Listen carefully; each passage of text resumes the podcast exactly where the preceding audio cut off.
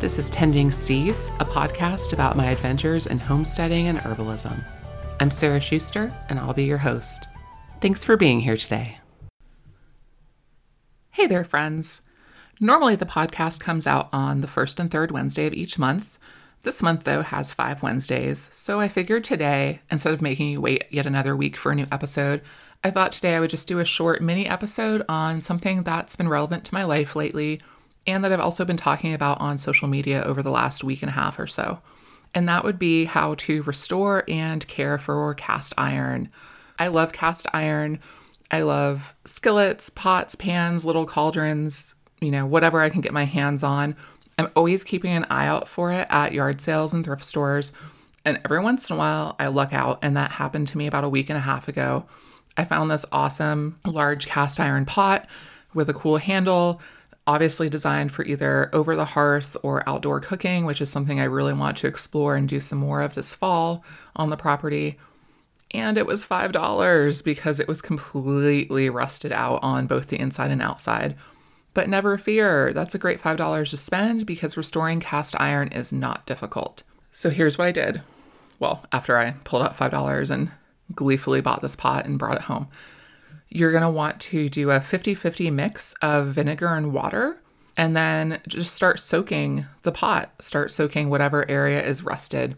One little tip for me, because the outside and like the bottom of the pot was also rusted, what I did was I took a washcloth and I put that in the bottom of the sink so that that the fabric, you know, the washcloth with the mixture would be in contact with the with the pot, um, rather than the pot just sort of being glued to the bottom of the sink and not necessarily getting enough of that vinegar water mixture to make much of a difference. And that seemed to really help. So once you start soaking, you're going to want to come back and check on it probably about every hour or so. Um, I've read that this can cause pitting the vinegar if you leave it for too long, that once it gets through the rust, it can actually damage the cast iron. I've not actually seen this happen, but I figure better safe than sorry. So I like to do this on a day when I'm going to be at home most of the day so I can come back and check on it. And usually within an hour or two, you're going to see that the rust is either going to start to be able to like flake off under your finger or that if you drag your finger along the pot, it'll start to smear. And that lets you know that it's loosened up enough that you can probably start scrubbing and getting a good bit of it off. So once it starts to do that, I go ahead, I dump the mixture out. It should start looking pretty funky already. And then I get either steel wool or a good scrub brush. And I just start going to town, scrubbing that as much as I can. So the restoration takes a good bit of elbow grease, but I promise you it's definitely worth it. I really haven't put that much time into cleaning up this pot, and it's already looking amazing and a million times better. And once you've scrubbed it out, if later on you're like, oh no, some of the rest came back through, you can always just re soak it. And I did have to do that with this one. I was very happy and posted it on my Instagram, like, oh wow, look, this looks so great. I posted it in my stories. And then once it was fully dry, like a few hours later in the day, I was like, oh no, some more of the rest is coming through. So I just went ahead and re soaked and did that again, and it definitely helped a bunch. Baking soda is also your friend here. I swear, vinegar and baking soda like can clean just about everything. It feels like. So baking soda, making like a little paste of baking soda, really helped some as well. So I did that for a round, and that really gave it kind of a decent shine. Or well, not shine. It still looks really dull, but it gets the rust off. I've also read that you can use salt as a cleaning mechanism for this just because it's nice and coarse, and that definitely makes sense. I've seen some people say they use like a cut potato and salt and kind of rub that and grind that. I have not personally tried this yet. I might give that a shot on my next piece that I, you know, find at a thrift store and see how that works. But for right now, like the vinegar and then a little bit of baking soda sometimes, doing a, a smear of that, that seems to really be working. So everyone always tells you with cast iron, you don't want to scrub and use soap and hot water, you know, you don't want to scrub at it at least. And so you want to be really careful to not remove the seasoning. And so that's why, like, you know, if you do wash it, use very mild soap. But here, you're reclaiming this piece. It's got rust all over it. You know you're going to have to reseason it. So don't be scared of scrubbing too hard. So now, once you have it cleaned, and you're like, oh, this is great. It's clean, it's rust free. Now I'm able to actually start using it in my kitchen. Now is when you're going to want to reseason it. So for this, I just use vegetable shortening. So you're going to just do a nice coat of this both inside and outside of whatever your cast iron piece is. And then you're going to turn your oven on to about 350 and put the cast iron in the oven with the vegetable shortening and let it bake for about an hour.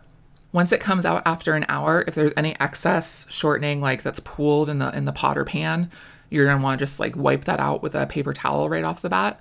Other people say that they'll flip like a pot or pan upside down in the oven, but then you have to put something underneath it to catch the shortening drips. So, whichever way you want to do that is fine. Either the pan to catch the drips, or once it comes out of the oven, you know, you know, you have to wipe out the inside of the pot or pan with a paper towel, and then you'll be good to go.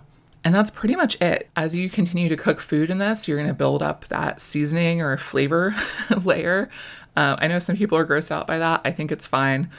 And then after you've used a pot or pan, you just you want to clean it out immediately. So preferably while it's still, you know, not hot enough that you're going to burn yourself, but while it's still warm is the easiest time to clean cast iron. And a lot of times you can just clean that out with like a paper towel or a rag with really not much on it or just like a damp cloth or something. Once you've seasoned your pot, that's when you don't really want to start scrubbing it a whole bunch because then you're going to have to re-season it again if you take that seasoning layer off. So that's what you hear people talk about all the time when they freak out about like how you do and don't, you know, wash cast iron. Always make sure your cast iron is dry when you put it away because that's how you get rust and how you end up back at step one and having to re clean this and re season it a lot of folks I know will store their cast iron with like a layer of paper, paper towels inside of it just to kind of try to help absorb any excess moisture. And that does seem to work pretty well. Um, so I would definitely recommend doing that.